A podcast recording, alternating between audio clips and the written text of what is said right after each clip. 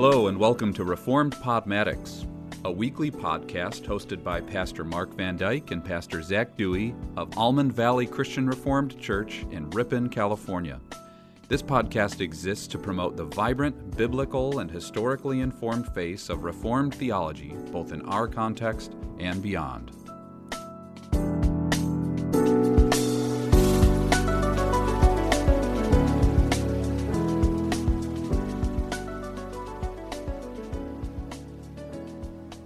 Hello, everyone, and welcome back to Reformed Podmatics. I am Pastor Zach.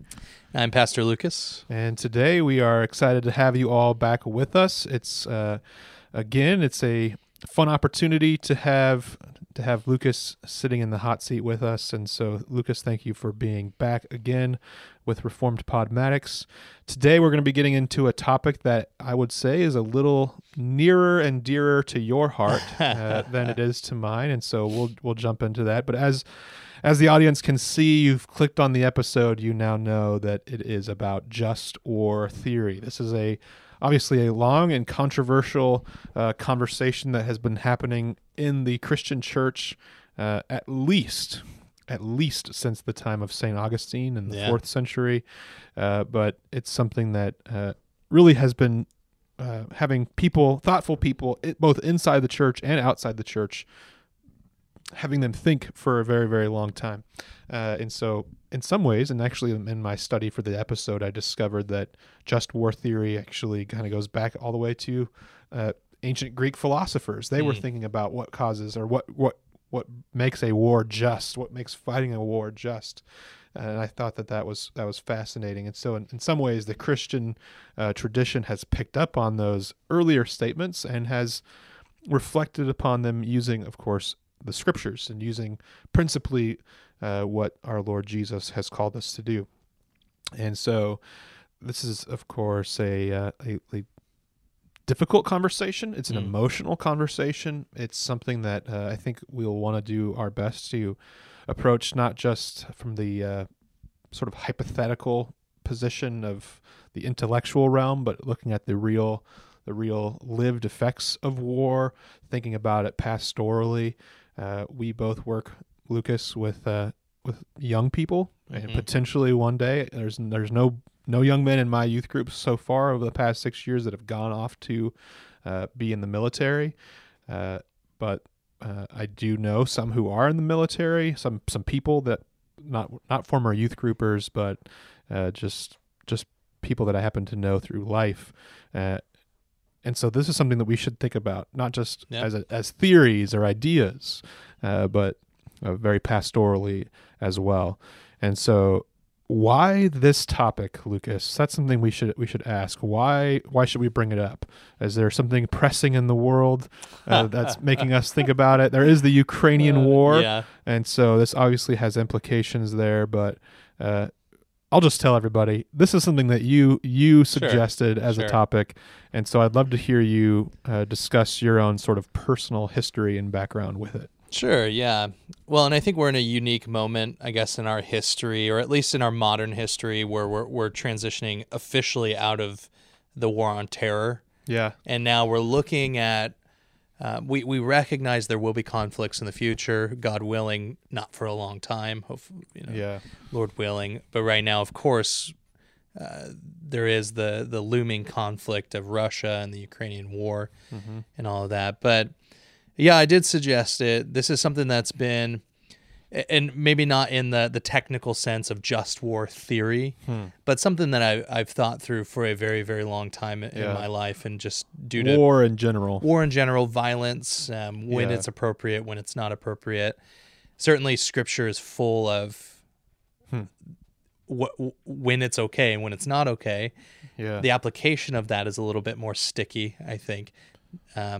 But anyways, I grew up for a long time thinking that my calling in life was to go to war, was to be in the military, since I was a very young child, which is kind of a weird and unique part of who I am. But since I was very young, and I want to say 10, 11 years old, I wanted to be a Marine. So you were young, but you were old enough to realize sort of some of the moral implications of that.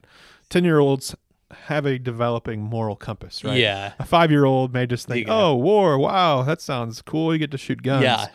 But a 10-year-old sort of know. Yeah, no, it wasn't me just enjoying the running around with my friends, shooting with my finger gun. Yeah. Or whatever. I wanted to make a difference in the world. Hmm. And I thought that part of the way I could make that difference was to fight. Yeah. And I would say that in my upbringing, and I'm not contributing this to anyone in particular, but I would say I was very much a fundamental kind of American nationalist. Hmm. I bought the moral superiority of America, hook, line, and sinker. The exceptionalism. Exactly. I thought we knew what was right, and when we went to war, that was right. Yeah. So divorce that from Christian theology. Sort of the sheriff of the entire world. Yeah. You know? Yeah. And I wasn't thinking in the sense that like we deserve that, but in the sense that generally we knew what was right. Hmm. So that was kind of, but anyways, for years, and in fact, my father wanted to talk me out of going to war. Hmm. I wanted to, so probably at 10 or 11 years old, he pulls me aside one day and he says, "You really want to go to war? Let me show you what it looks like." Hmm. So he pulls out Saving Private Ryan, VHS tape, and he says, "We're going to watch the first 10 minutes of Saving Private Ryan." Hmm. If you've ever seen the first 10 minutes of Saving Private Ryan, it chronicles D-Day in World War II, and it's so realistic that when it was shown in theaters, soldiers from World War II had to leave the theater because it was so realistic. Hmm. And that actually did the opposite for me. I wanted to go to war even more after that, and really thought that was my calling, and that was something that I've had to wrestle through as I became a Christian and as I've gone into pastoral ministry, and really what does God want from me, so on my own personal level, which was not to go in the military, never did, but then what does God want from us as Christians when it comes to violence and war, and those are two different things, violence and war. Obviously there's violence and war, but I think today we're mostly talking about war and on a macro level, on a national level and world stage. Yeah. So you desired for a long time to go into the military and to fight. It didn't materialize. It didn't happen. Mm-hmm. Having conversations with you outside of this recording, I know that your views then went through a time of shift, a time of change where it sounds like you moved towards one of the views we should even really get into as we discuss this whole thing. One of the views is famously known as pacifism. And as far as I know, just sort of mapping the landscape of the theories, there's really only two sides to this within the Christian world. There's pacifists, which seek nonviolence and on all things as a principle. Under every circumstance, we should not fight and should never take life. It's never morally justified to take someone's life would be the argument. And then the other side of that would be just war. Having spoken with you outside of this episode, I know that you were moving in the direction of pacifism in some ways, or wrestling through that. Uh-huh. I'd love to hear you sort of extrapolate on that. Sure. And, what led you to sort of think that way, and where are you at now? Yeah. Yeah, and in this journey, which would have been, it's been about a 10-year long journey, I would say. I would say I felt like a split personality at sometimes, because I still, for a long time, I still wanted to be in the military after being married. Mm. I would say that finally left by God's grace. That desire has gone away since probably about 2020, 2019, something like that. But at the same time, even wanting to go in the military and wanting to fight, I was going through this process of being a pacifist. I would say that as I became a Christian and as I studied God's word and as I came into this really sweet relationship with my Lord and Savior, I felt convicted that I should not, under any circumstances, perpetrate violence. That killing was always unacceptable. That Violence of any kind was always unacceptable. Now, the double standard in that the whole way through is, at the time, I believed killing was always unacceptable, and yet I would have said, if you tried to hurt my family, I would kill you. And my wife can attest to that. But I think through that process, so I swang, the pendulum swang in that direction. So you were never fully on board with the pacifist side. Intellectually, I was. Okay. Practically, no. Okay. All right. So intellectually, good distinction. Yeah. You found it persuasive. I did.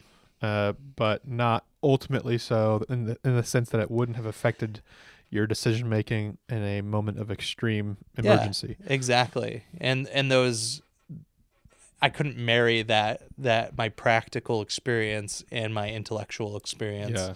I couldn't find a good resting point. So I would say since for the last 4 years, I've walked back towards Just War Theory.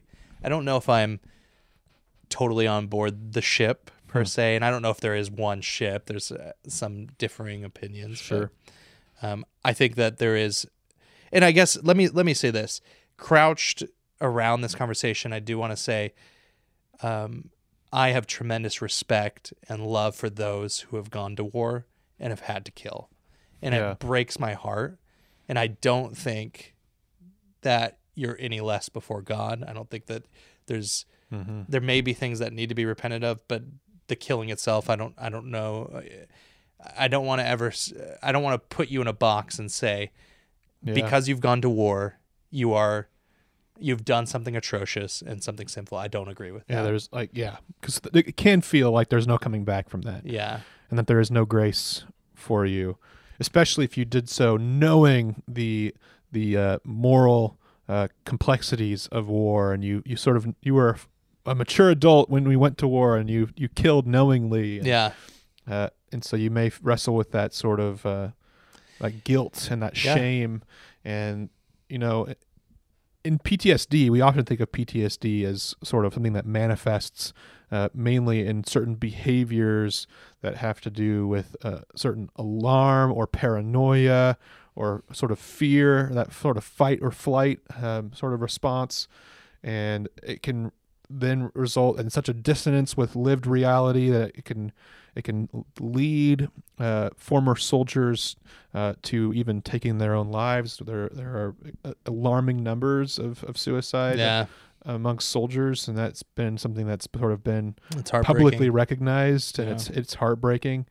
And so part of, I think, what makes this whole conversation so impactful is thinking of it pastorally for those who have gone to war. I have an old friend who, when we all turned 18, he went off into the Marines, and he was the marksman for his troop, and came back, and he wouldn't ever tell stories. So it wasn't really his thing, and I think he did, and probably still does, wrestle with what he was called upon to do in taking life. And I know he did. I know he did tell us, I've taken lives. Yeah. He didn't tell us the stories. It was just too much for him, and I totally get that. But I think part of the work of Just War Theory, if Just War Theory doesn't speak to soldiers in that situation and doesn't give them a gracious word, I think it has ultimately failed. I agree. This isn't to say that everything is just totally excusable, because there are actions that soldiers might take that are inexcusable. But I would say it's not necessarily wrong, and I want to be really careful with my words. It's not necessarily wrong to kill in war. It's not actually even I would argue that it's not incompatible with loving them to take their life. That will seem really alarming for people. And you can see in all of this, I think, the pull of the pacifist view. Yeah. The pacifist view is extremely clear. It's extremely consistent. It's extremely simple. And those are all the sort of virtues of that view. It makes perfect sense. Jesus says, love your enemies, pray for those who persecute you. Yeah. Bada bing, bada boom would be sort of the argument, right? And he nonviolently took the cross. Yeah. He died. He didn't lash out. In fact, what did he say from the cross? He said, Father, forgive them, for they know not what they do.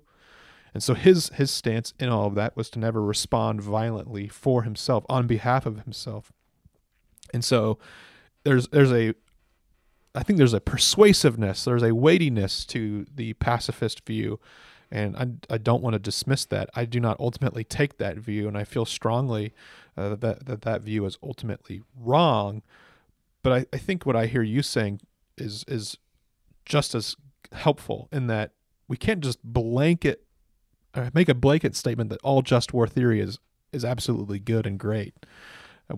These are things that are obviously really important and need to be thought through with a lot of in-depth thinking and reflection and meditation upon scripture and wisdom and prudence. And it's not something we could possibly even articulate fully in a single episode of Reformed Podmatics.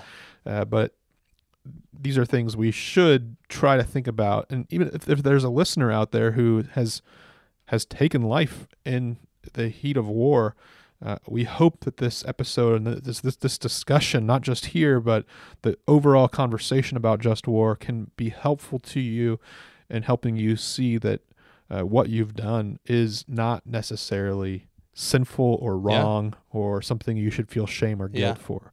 Now, I do think that just psychologically, there will be likely guilt and shame, and that's probably unavoidable. Yes. Yeah. But I would agree, what just war theory does tell us is that there are circumstances where you are not guilty. It is not murder, and it is not wrong. Therefore, there is no reason to feel guilty, at least intellectually. But again, taking anybody's life under any circumstances, even the most extreme where this has to happen, it will mess with you psychologically, emotionally. I about a year and a half ago, I lived in Washington, and I had a neighbor who was a Vietnam War veteran, and we developed a really good relationship. And one evening, he came to my house fairly intoxicated and asked if I would come over and have a chat with him, and sat for probably 3 hours and listened to his war stories. And he was a man who loved Jesus and wanted to do what was right. And he still, I mean, he was, it's been, whatever years, what is that? 50 years since the Vietnam War. And he was, according to his stories, completely justified in what he did. And yet he still felt that weight of the guilt of what he had to do, in those moments. And it's hard to see that, and hard to walk through with people that are suffering from that. He recognizes that God has saved him, and that that His grace is sufficient in all things. But he still struggles with the. And I think part of the difficulty is that it's hard to detach your own responsibility when you're acting in the place of. Even though you're acting in the place of your government, of your nation, it's hard to not see how you yourself are ultimately responsible. If you're the one who pulled the trigger, I could understand the sort of psychology of feeling the moral weight falling only on your shoulders. I think just war theory helps us to see that in warfare, you are an instrument of your nation, and therefore, and this is where I think it does attach to Romans 13. Yeah. Your nation carries the sword, and that's a God-given responsibility of nations. They do not bear the sword in vain, we're told by Paul, but they do it to uphold justice and to uphold order in the society. And so you may be a part of that sword. That's what I think militaries are. And so I guess what I'm saying is that there's a way in which I think just war helps soldiers to see that they are not ultimately responsible. Not to say that they can just, totally divest themselves. We can all turn off our brain and go to war and kill because our government tells us to. Just war doesn't say that either. There must be just causes, which maybe we'll get into, but it helps us to, I think, make distinctions between a responsibility and who's responsible for what in the sad thing that war is. And maybe we should take a moment and describe the three, I don't know, rules or principles of just war theory. Do you want to do that? Yeah, so sort of classically defined, and I'll start by saying I'm absolutely not the expert on just war theory. I had to sort of freshen up over the last day or two just to even sort of feel somewhat prepared for this. We're learners with you. So I have a book here in my hand called Protestant Social Teaching: An Introduction. It's a collection of essays put together by the Davenant Press. And in this book, which I definitely commend, it touches on all sorts of things that have to do with social teaching or how Christians are to live in our world. There is a chapter simply titled Just War by a scholar I'd never heard of before, Mark Liveche. I'm sorry if I am pronouncing that incorrectly. It looks to be an Italian name. It's very cool. He gives a really great essay. Actually, I may share other parts of this. We'll see. But he helpfully just shows that the sort of history and the tradition of just war theory.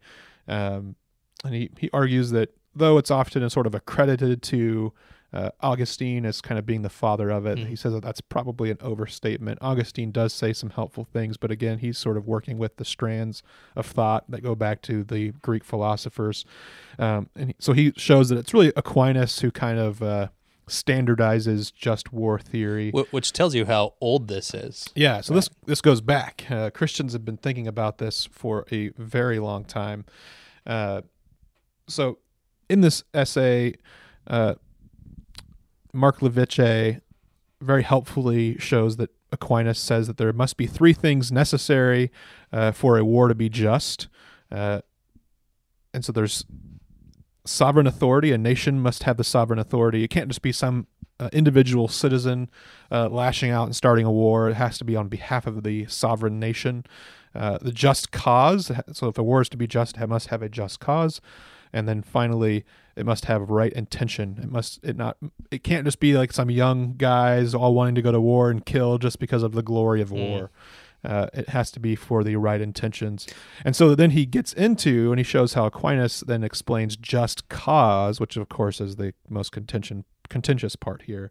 The just cause must sort of have these three things: the protection of the innocent, recovery of what has been wrongly taken, or the restoration of justice there, and then the punishment of evil. And so those are the three historically or traditional just causes for war. I'll read those again. Protection of the innocent. And so if people are being innocently abused or endangered by a group or a nation or a leader, see that in today's world, then they are justly able to go to war, and there's all sorts of other nuances and qualifications. Just because a group is being abused doesn't mean that war is necessarily the step, and so that's another thing in this whole conversation. Yeah, well, just war theory would agree that it's a last resort. Exactly. War is a last resort. You want to, by all means, live at peace with all people insofar as it depends on you, as Paul puts it in Romans chapter 12. And so war is not like the thing that we just want to jump into. Well, because it's just, let's go to war. There may be all sorts of other things we can do to avoid going to war. War is the last resort. So that's that one. And then again, two is the recovery of what's been wrongly taken, the restoration of justice, and the punishment of evil. Now, of course, these lead into more conversations themselves. How do we decide what's been unjustly taken, or how do we punish evil? Who decides what's evil, and are we the ones to punish it? Can one nation sort of slap the wrist of another nation with war? Is that appropriate? All sorts of considerations have to get worked into this ethical matrix. I mean, just think through. Just to illustrate how sticky that is, we look at the conflict in Russia and the Ukraine. The Russians would say that the Ukrainian territory was always their territory. Right. Therefore, they're recovering it. Mm-hmm. Ukrainians are saying, well, we're defending our homes and our lands against... Because at one point, it was a part of Russian territory. And it was. So, yeah, at what point in history do we look back to as the sort of standard golden age in that conversation? So who's right? That's the sticky ethical dilemma of just war theory. Who's right and who is the precedent for just war? Now, of course, we recognize that Russia, and sorry for, I guess, using this necessarily, but we recognize that Russia attacked first, and Ukraine is defending itself. And so then they could be seen as the aggressor, and Ukraine as and their response has been acting with self-defense, you would argue. So one of the things that I think is important here to get into as well is that, well, if we're looking at Scripture, what scriptural defense do we have of just war? Because it seems, of course, the divine mandates, especially in the Sermon on the Mount, coming from Christ himself, sort of cut against the logic of just war quite strongly. As we've said, love your enemies, pray for those who persecute you, turn the other cheek, those sorts of things. Love your neighbor as you love yourself. So those seems to really not fit very well, at least on first glance, with just war. Throughout the New Testament, I'll just say this: we're told to not seek revenge ourselves. Yeah. This is really prominent, for example, in Romans chapter 12, where the apostle Paul tells the Roman Christians in verse 18 there, he says, "If possible, so far as it depends on you, live peaceably with all." So far as it depends on you, do all that you can that's in your power to live peaceably. He says, "Beloved, never avenge yourselves, but leave it to the wrath of God, for it is written, 'Vengeance is mine, I will repay, says the Lord.' To the contrary, if your enemy is hungry, feed him. If he is thirsty, give him something to drink. For by so doing, you will heap burning coals on his head. Do not be overcome by evil, but overcome evil with good." It's interesting to me. The very next chapter is the chapter on the government bearing the sword. That is interesting. As Christians, we are never to lash out. We are never to be like Peter, to lash out with the sword to defend ourselves or our cause. That is not how Christians act. Our battle is not against flesh and blood, we're told, but against powers and principalities. And so it is a spiritual war that we are engaged in, not a physical war. Although we live in the real world, there are physical wars that take place, and those physical wars are to be fought by nations, by governments. And so the just war theory says that while Christians should never lash out as Christians and avenge themselves, God has set up ways for himself to have vengeance upon injustice and unjust peoples and unjust situations. And so how does he do that? Well, he does that through governments bearing the sword.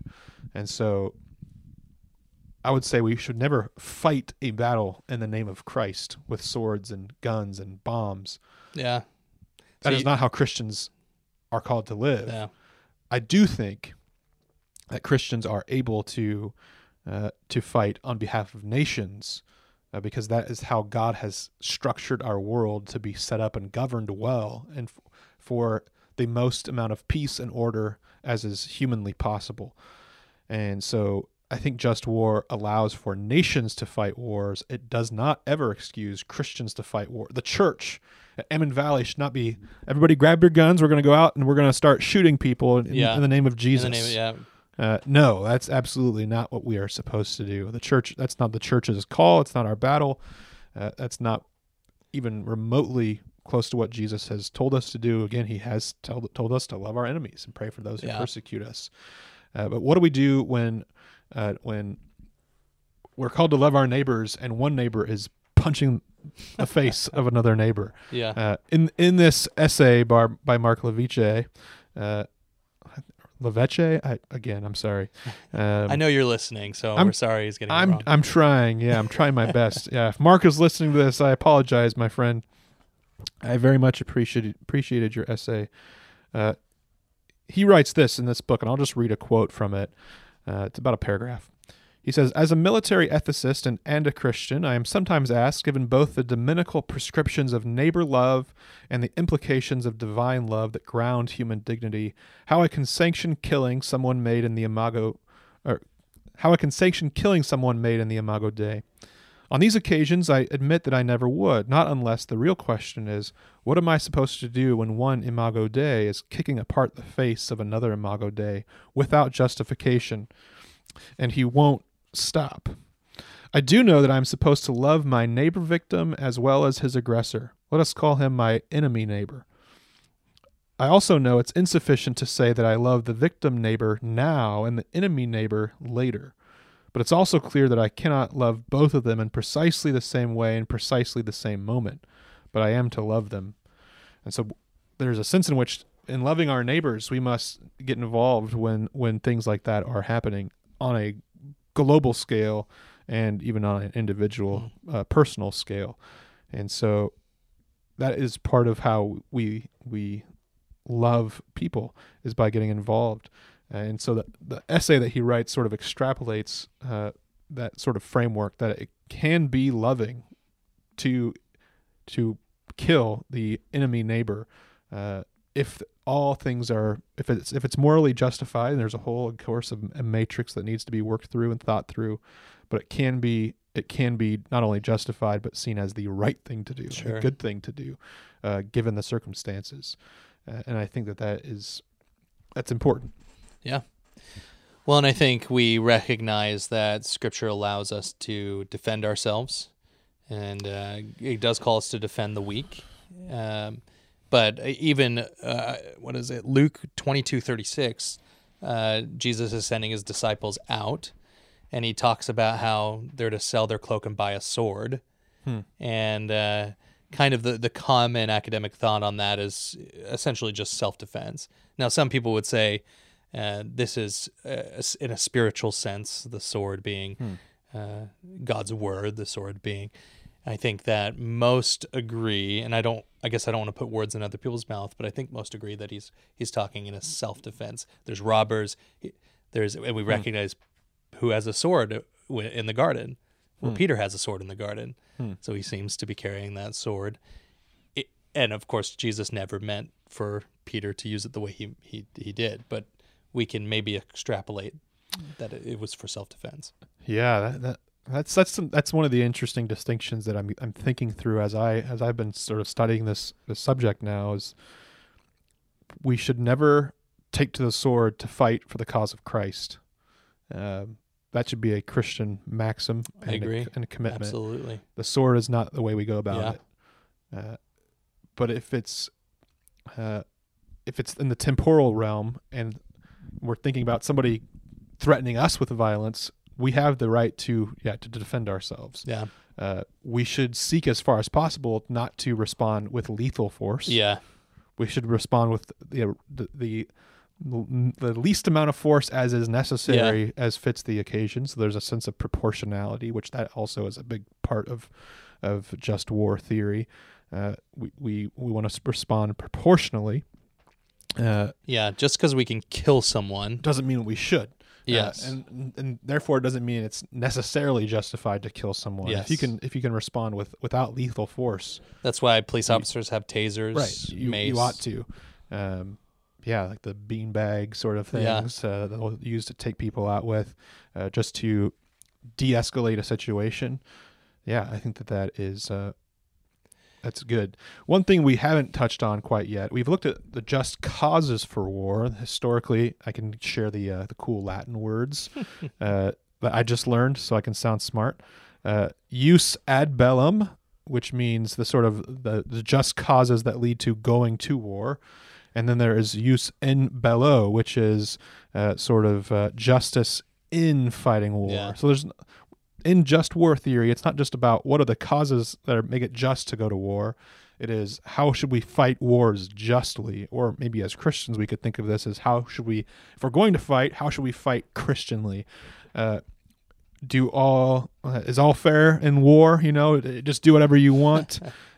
Just sort of turn off a switch in your mind. You're no longer living as a Christian, you can just go into a blind rage and do all sorts of unjust things because you're in war and all the rules are off. Just war theory in the church has always said, no, you should fight according to Christian principles. There are maybe some exceptions to this. It seems like from the essay that I've been reading from already that Luther, I haven't verified this for myself, but Luther sort of sounded like he would say, do whatever you want in war. All is fair. Just win the war. If the war is just, the ends justify the means. That's at least what I seem to be hearing. I would love to hear any Lutheran listeners out there who want to defend Luther. I'd be more than happy to be corrected. But I think that's an interesting conversation. It's not just about a just war. It's about doing war, warring justly, being in the midst of war justly. And this isn't to say that you can always work out very complicated philosophical and ethical questions in the heat of battle. Soldiers aren't going to be able to say, hey, you know what, I'll take a 5-minute break. I'm going to think it over. I'm going to pray it over, and I'll come back to it and I'll make a decision. That's not how battle works. You have to make decisions very, very, very quickly. But there's also a sense in which we must think about the just ends of war. If a war does not end justly and end in a way that brings about and restores justice for maybe a group of people who are being persecuted, we can think of Gaddafi in Egypt not too long ago, who Obama went to war and waged war with him because of his threat that he was going to kill innocents within his country. But nothing was really done to finish war, and therefore the country was sort of left in a power vacuum. And now there's all sorts of problems there. It's not Egypt. Was it Egypt? No, it wasn't Egypt. It was Iraq. Gaddafi. That would be Iraq. Iran. Yeah, I should do more studying. I know. See, I can tell you guys, I'm not a military historian here. I think it was Iraq. I was in college at the time. Omar Gaddafi.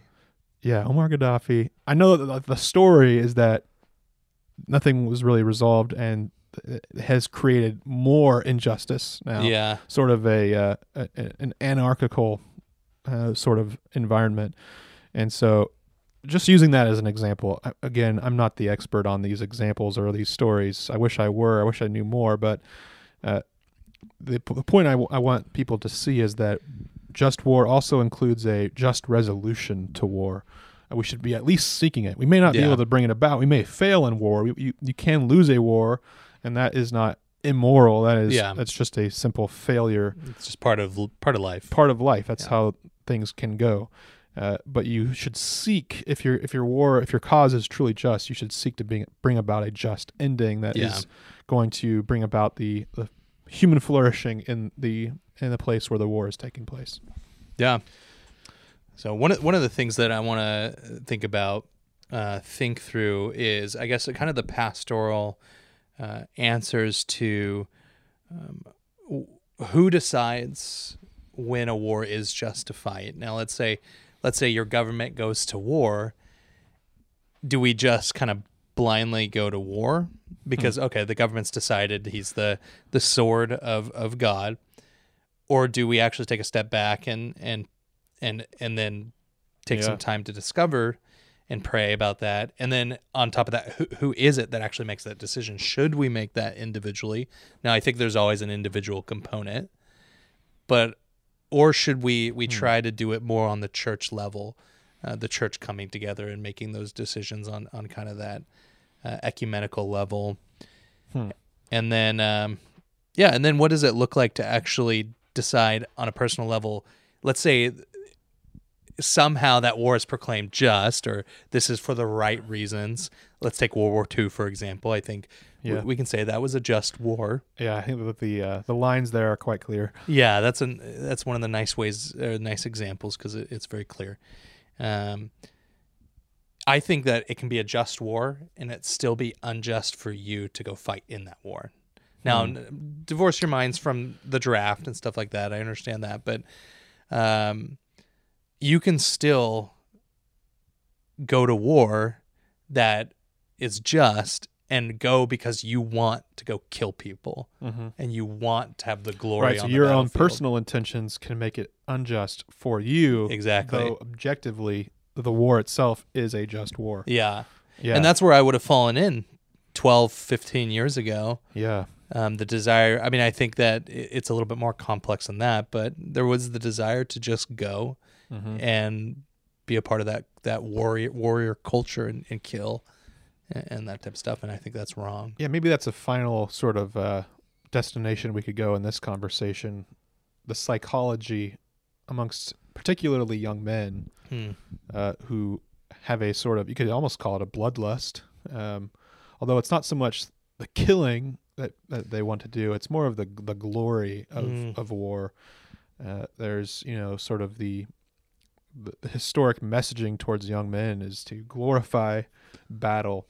And I don't know, I suppose just by my own sort of anecdotal observations and guesses here that the reason for that is to try to create cultures in which battle was seen as not a glamorous thing, but an honorable thing, so as to create and to deepen the resolve and the strength of young men to prepare them sort of through the course of their life, should the should war happen, that they'd be prepared and ready to go and fight.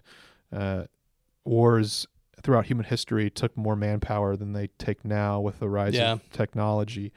And so I would imagine that sort of the overall messaging that young men received, and even still in some ways receive particularly through war movies now, is to glorify war in such a way as to see it as an unquestionable good, sort of as you were saying, because my country's in the right, just naturally, we're the right ones, we're the good country, and I should want to go to war and kill and do this glamorous, glorious, amazing thing. That's going to sort of boost my life, my sense of self, my self-worth. Sure, yeah, self, that's a big part of it, right? Sense of doing something, that's important. As you said, making a difference in the world. And that's a good thing, to want to make a difference in the world, want to make a positive difference. Yeah, absolutely. I would commend that in every young person. And even you can do that, I would say, through going and being a warrior, being a soldier. I have no problem with that either. I do think, though, the intention, what is the posture of the heart? What is the attitude of the heart in it? We should be very careful to not want to go to war. We should have, as much as we have a resolve to fight for those who do, there should also be an equally strong resolve to not fight unless it's absolutely necessary. Yeah, there should be we should notice the sadness of war. Yeah. Sorry, go ahead. Well, no, I think you're absolutely right. So I think when we do believe that a war is just, I think it is extremely important that we make the decision whether we're going to go to war. Unemotionally, we try to back off the emotions. They'll always be there, but try to get underneath the emotions, and our own personal and political views too. We have to understand politics drives some of this as well. As Christians, we need to get past those and make our decisions carefully, sober-mindedly, and most importantly, as biblically as we possibly can. Yeah. Recognizing that we may not do all the math right along the way. Well, and then that's another thing that we do have to recognize. If you choose to go to war, you have to be okay with the consequences. Yeah. Or maybe not okay, maybe that's not the right answer, but you have to accept that there will be consequences. That could be your death, that could be your maiming, that could be moral injury to you, psychological injury to you, and likely psychological, killing someone. Like, you have to accept that that's a fact that might happen. One thing I think to close out this episode that I think was helpful for me, again, this essay, which was really profound for me, and I read this to Lucas before we even began recording, but I'm going to read this again for you now, because I think it it touches on the right things. So this is again by Mark Liveche. He starts out the essay with this story. He says, on a cold, gray January day in Poland in 1995, I attended ceremonies marking the 50th anniversary of the liberation of Auschwitz-Birkenau, the former Nazi concentration camp in the southern Polish town of, and I'm not going to read this correctly, Oshwashim. Following the formal observance, the names of all the dead began to be read over the loudspeaker, one by one by one. I toured the camp for several hours, and all the while the names continued. When I departed, heading toward town on foot along the hated rail line until it bent away, I could still hear the names, name after name after name, as they faded into the growing distance. Later that evening, sitting soul-worn in a village pub, I worked out how long that recitation must have continued, imagining we had the names of all the estimated 1.2 million people murdered at Auschwitz, and supposing that it took a single second to read each name, it would have taken 13.8 days to read the names entirely, 2 weeks without pause of an unbroken litany of stolen lives. And so then he finishes this section a few paragraphs later saying this: the just war tradition serves as a way to prevent a 14th day of names. That's the second time I've heard that, and it still blows my mind. Yeah, it's... And he actually picks that thread back up at the very end of the essay, which is several pages. And he gets into that tension again of neighbor love. Mm. And so this is how he finishes the essay. And I don't know if I'm quoting too much. I'm going to have to give some sort of, I don't know, payment to the Davenant Institute. But he ends with these words, and I think that they were really profound. Just as essentially... the Christian just war tradition has relieved the tension between neighbor love and the use of lethal force. It has demonstrated how war can be a godly vocation. It has put steel in the spine and the spirit of Christian war fighters so that they can go happy into battle. Not happy that they get to fight, but happy that they are the kinds of people who live in the kinds of nations fortified by the kind of faith willing to fight when fighting is necessary to protect the innocent, to overturn injustices, and to punish evil, and to prevent a 14th day of names. That is, I think, the just war theory in a nutshell. Yeah. Preventing that 14th day of names. And so, yeah, we hope again that this has been a helpful, fruitful conversation for those of you who maybe are just curious about just war.